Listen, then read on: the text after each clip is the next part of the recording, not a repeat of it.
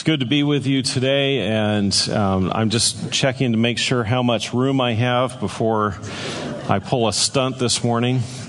Uh, as Pastor Mike was baptizing people here in the second service, I was doing that in the first service this morning, and uh, they say confession is good for the soul, so I'll confess. This morning, when I pulled into the parking lot, and as I was getting out of my truck, I realized I forgot to bring a change of clothes. Yeah. Um, so as I was preaching in the first service, obviously I had dry clothes on, and somebody asked me afterwards, whose clothes were you wearing? They were my clothes, okay? I called my wife Cindy and said, Would you please bring some clothes for me to change into? So uh, all is good. Uh, we are continuing our series today on Back to the Basics, uh, based on what the early church was learning from the disciples in Acts chapter 242. And so let me just remind you of what it says in that verse. And they devoted themselves the they is the Christians, the new believers, the 3,000 people that had come to faith in Christ, and they devoted themselves to the apostles' teaching and the fellowship, to the breaking of bread and the prayers. So today we're going to focus on fellowship and the breaking of bread. So let's ask God if He would be our teacher this morning to make things clear to us as we delve into His Word. Father, thank you so much for your word that has been preserved for all of these thousands of years. That it is just as true today as it was the day when those early believers first heard these words from the apostles. Father, we have had distractions this morning, perhaps getting ready, getting here, whatever it may be. Father, would you remove those things so that we can focus on what you have to teach us? And that today this wouldn't just be about learning something new, but applying it, to putting it into practice in our own lives. And we ask these things in Jesus' name. Amen. There are many words in the English language that have more than one meaning. Let me give you a few examples. When you hear the word bark, that could be the sound that a dog makes, right? It could also be a curt, loud order, like a drill sergeant barking out an order. It could also be the tough exterior of a tree. Or, and this one I'll admit is my personal favorite, it could be some chocolate that's made into thin layers, right? And sold at Romolo's. Another word that could have more than one meaning is the word blue, which could be a color but it could also be the way that you feel, feeling sad or lonely. Another word is stamp, which is that little sticky piece of paper that you put on a letter before you mail it.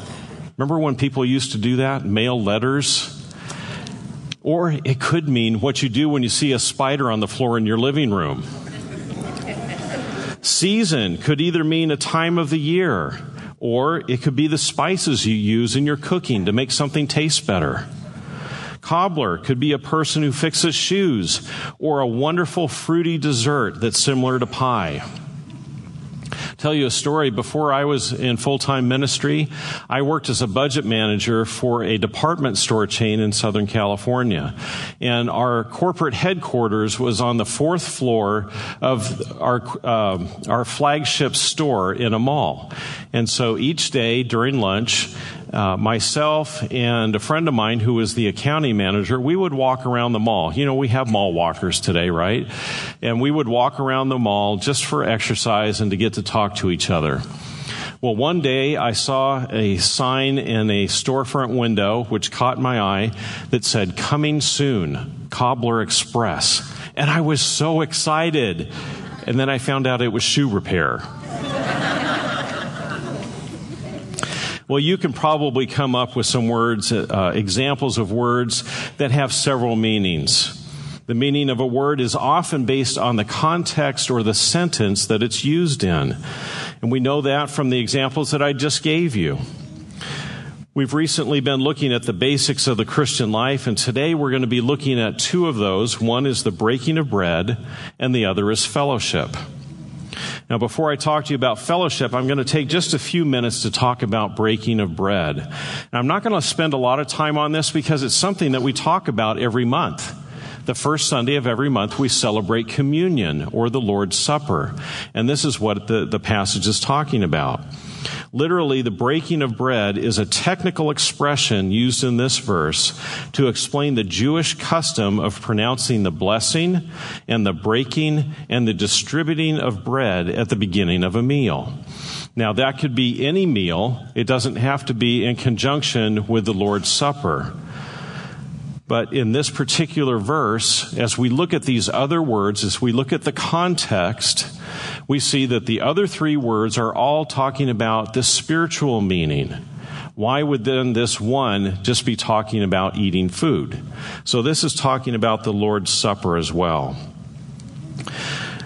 Now, I'm going to take you to uh, a a passage of scripture that's going to talk more about fellowship. So if you want to go ahead and turn there, it's Romans chapter 12. You can look there in your Bible. There's a Pew Bible in front of you as well if you want to look it up there. Uh, but as we're talking about uh, this second aspect that's found in Acts 242, we're going to be talking about fellowship for the rest of our time together. And there are, again, several different ways that this word could be taken.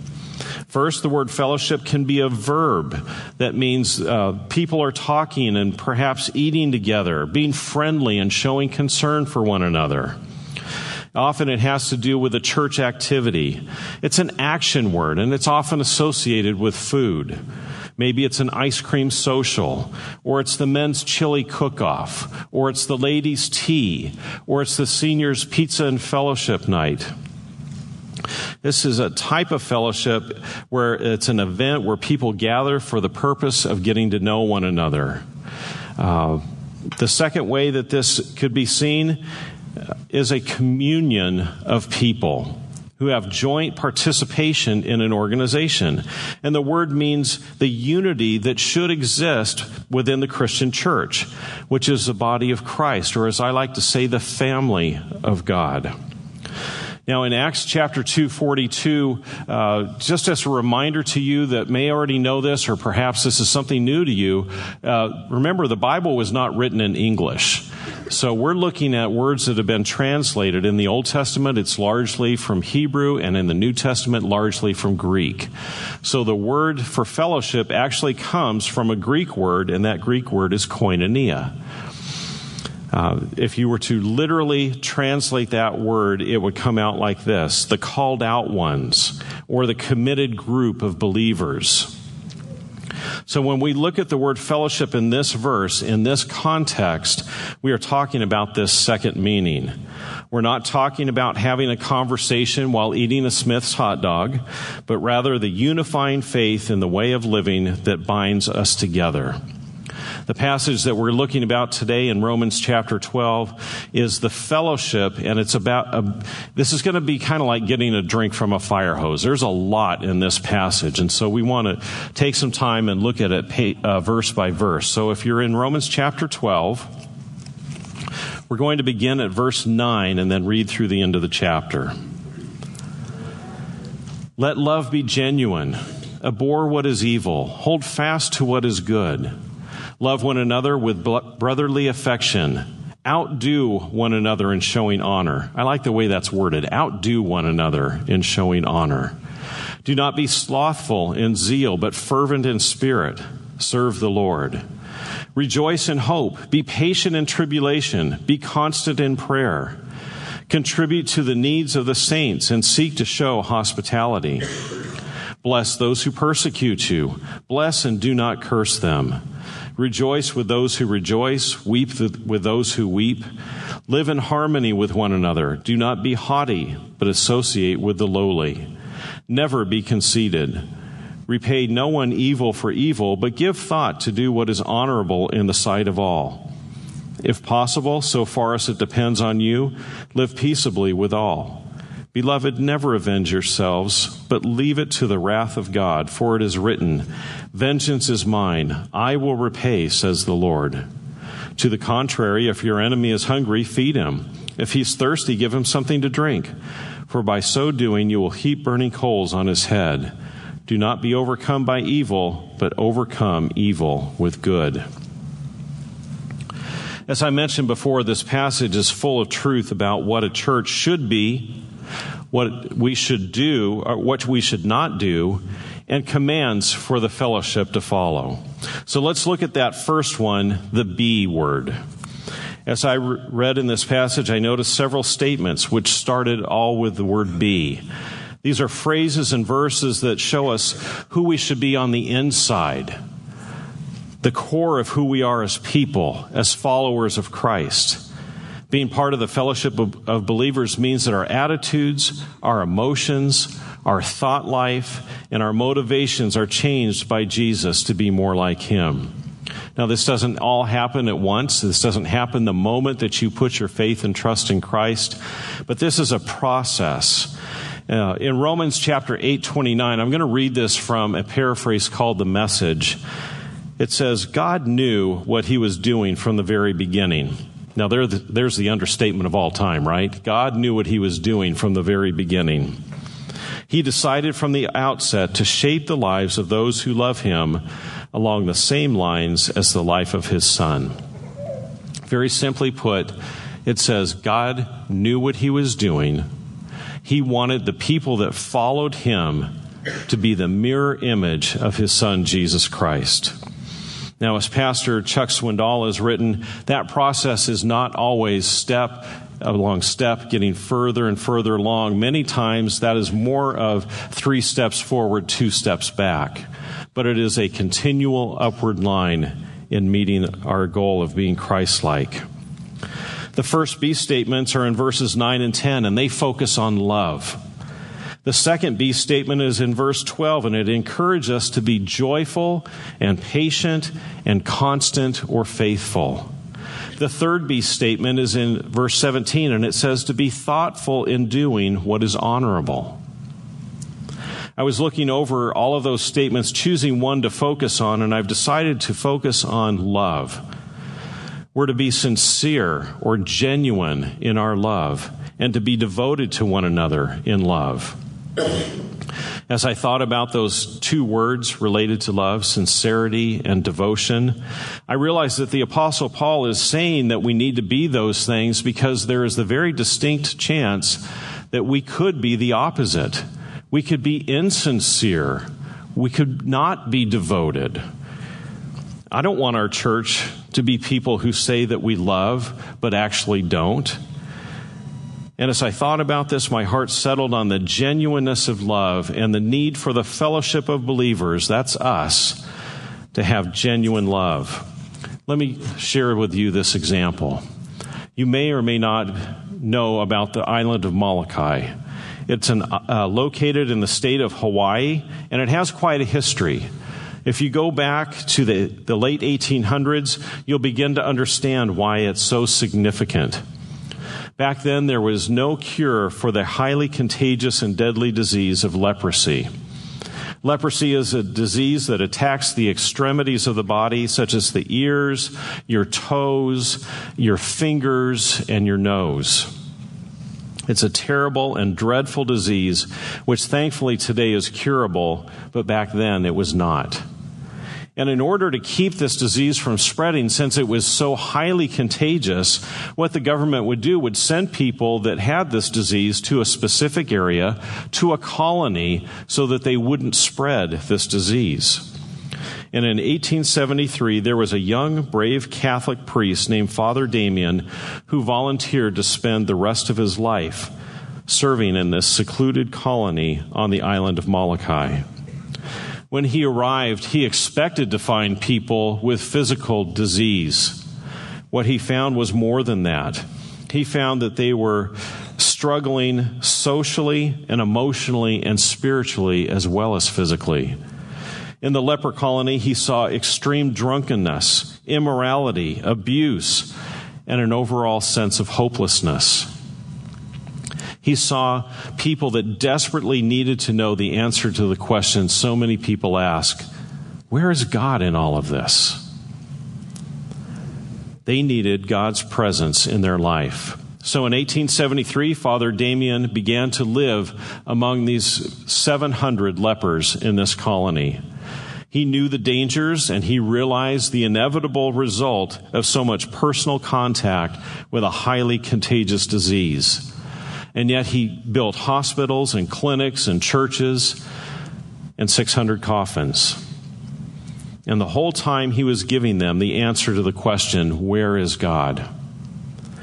Whenever a church service was held, he would stand up in front of the lepers and he would warmly and lovingly address them as my dear brethren. But then one morning in 1885, at the age of 45, in a calm, clear voice, instead of my dear brethren, he began with, My fellow lepers, I am now one of you. It was out of the love that a humble priest became one of them. Out of love, he gave these lepers a gift that would change their life for all eternity. He shared with them the answer to that question, Where is God? And the best way that he could give them the answer is by willing to become one of them. Just like God did for us so many years ago when God became a human Jesus came to be born the virgin of the Virgin Mary and dwell among us. Genuineness is the quality of being free from pretense and deceit and hypocrisy. And we all know people who are genuine and we all know people who are insincere. Sometimes the trouble is figuring out which is which. So, how do we recognize true sincerity? And not just in other people, how do we recognize it in ourselves? First, people who act the same regardless of the group they are in, or even if they're alone. It doesn't change the way that they live. Second, sincere people will do things because they want to and not because they're thinking of how it will reward them. Third, sincere people will not do or say things that they don't believe in. And how do we recognize insincerity in ourselves and in others? First, insincere people are takers and not givers. Second, insincere people often avoid making eye contact when they are communicating. And third, insincere people have an excuse for everything. Nothing is ever their fault. Now, I don't know how many of you are watching the NBA playoffs right now, but if you are, you've probably noticed as well as I that when the whistle blows and a foul is called on a player, what is their response? Not me. I could never commit that foul, right? Never. I've never seen anybody say, Excuse me, you missed one on me. Could we stop the game right now? As I thought about sincere love, of course, the most obvious example is Jesus Christ. Jesus demonstrated sincere and genuine love in his life and in his ministry. It makes me think of the verse in Matthew 9:36 that says, "When Jesus saw the crowds, he had compassion on them because they were harassed and helpless like sheep without a shepherd. Jesus healed and fed and talked with people because he genuinely loved them and wanted them to find God the Father. It also made me think of the example back in Genesis chapter 39 of Joseph, who genuinely loved God. He loved him when he was in the public sight he loved him and served him just as much when nobody else was around. You think of the example of when uh, Potiphar's wife wanted to seduce him, and he could have thought, nobody's going to see this. But he didn't. He acted in a genuine and sincere way that showed his love for God by running from that temptation. But I also thought about examples of insincerity in the Bible, and there's many. I think of Cain, who offered a sacrifice to God that was less than his best, but he tried to convince God otherwise. I thought of the example of Samson, who tried to judge or uh, lead God's people, but he was controlled instead by lust. There's the example of Eli, who also tried to lead God's people, but failed to lead his own family. The example of King Saul, the king who tried to lead out of his own strength. King Solomon, another man who struggled with lust. And then in the New Testament, I see the example of Judas Iscariot, one of only 12 men that Jesus personally chose to follow him and, and to build his life into them over a three year period. And yet, Judas decided that what was more important to him was political freedom from Rome than freedom from sin in his own life. There's the example of Simon the magician and Ananias and Sapphira in the early church, who were more interested in their image than they were in substance. And even a little known man named Diotrephes in 3 John. The only thing that we've heard about him, that we read about him in the entire Bible, is, is that he loved to be first. I don't want to be like those examples of people who said one thing and did another. I don't want to be somebody who loves insincerely. Love is an important quality of, of the fellowship of believers. That's us, the family of God.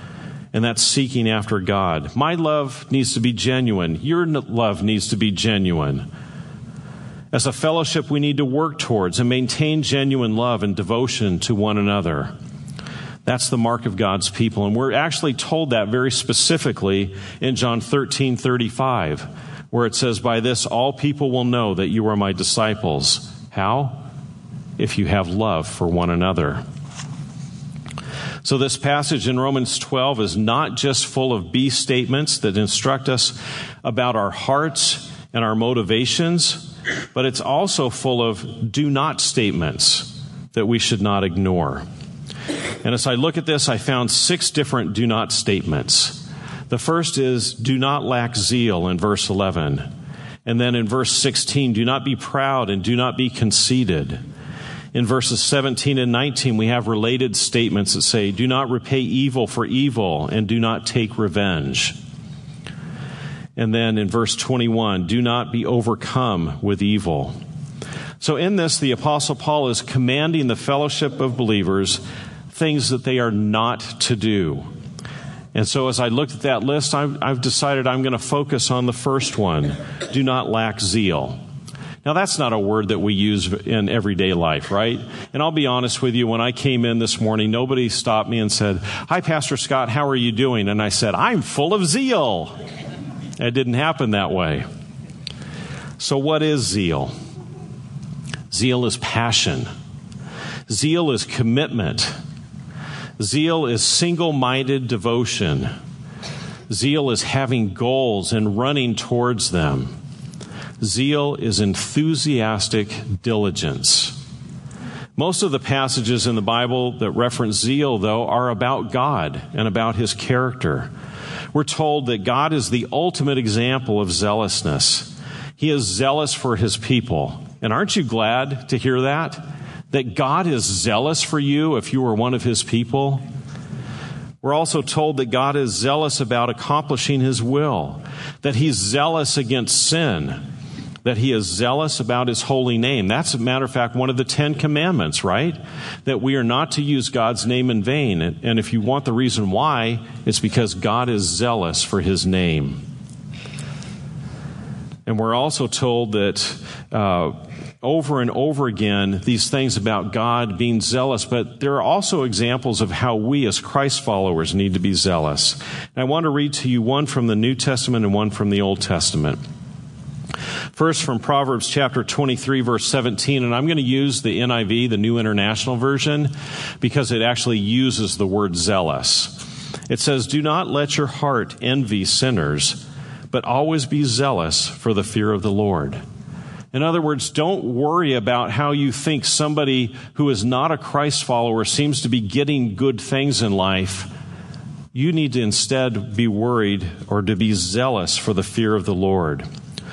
The New Testament verses in Galatians 4:18 again from the NIV it says, "It is fine to be zealous, provided that the purpose is good, and to be so always and not just when I am with you."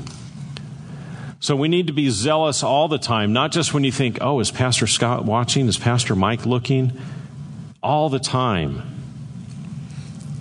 I believe that if we're going to copy God and take on his characteristics, that we need to be zealous about God's people. In other words, we need to be zealous about the church, zealous about accomplishing his will in our own lives and in the lives of our corporate body.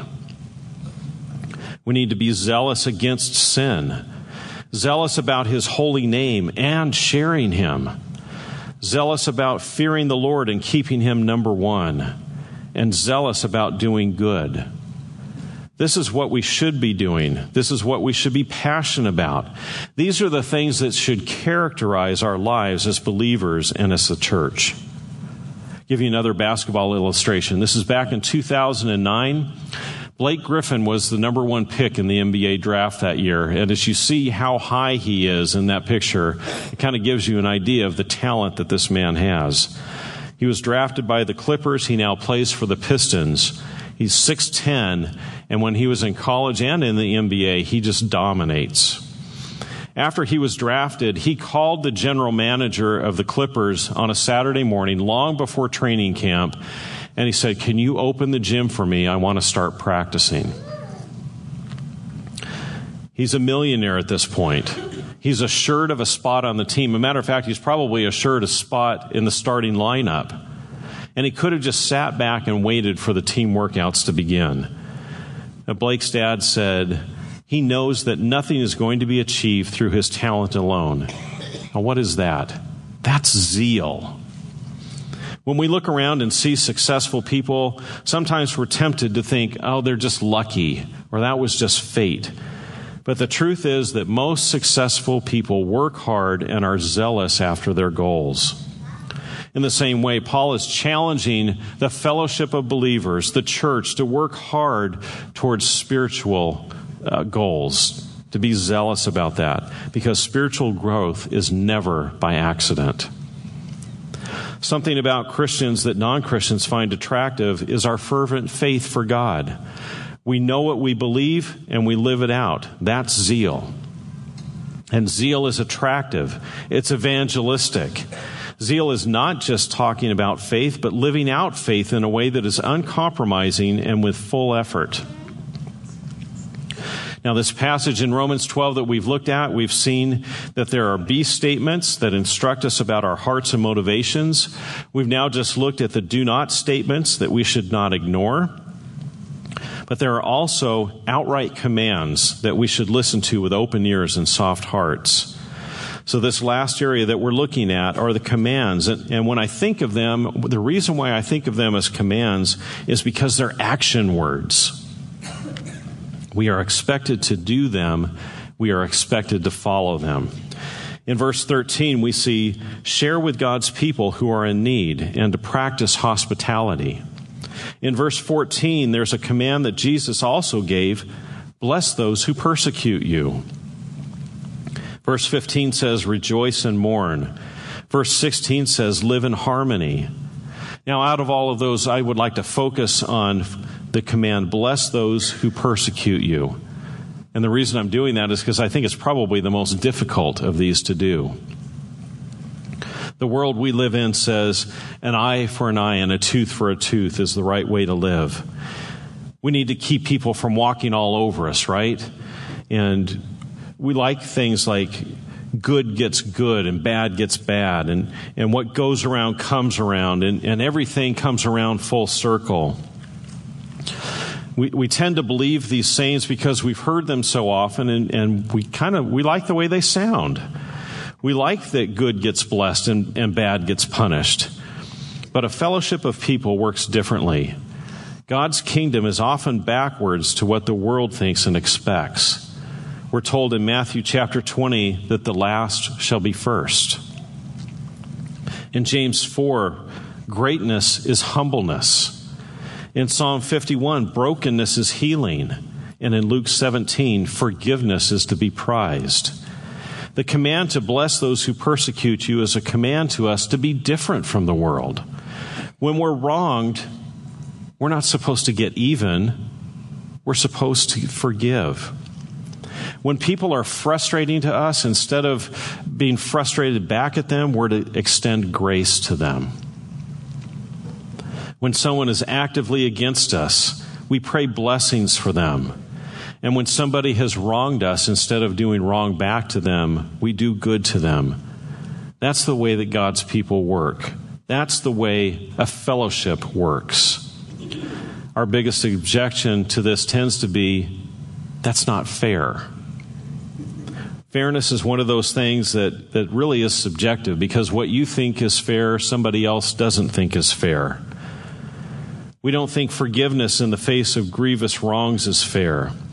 We don't think that praying for someone who hates us is fair.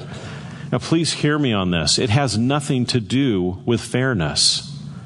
we should be more concerned about holiness and righteousness and godliness than we are about fairness. We need to simply and faithfully follow God's commands and let God deal with the consequences or the unfairness that may result. Let me give you an example. Abraham Lincoln, before he was president, as he was practicing law, he was once approached by a man who wanted to sue another man for $2.50. Now, I know that seems very trivial. Uh, remember that $2.50 was worth more then than it is today, but it still wasn't a, an outrageous amount. And Lincoln tried to discourage this man from suing somebody over this amount, but he wouldn't be persuaded.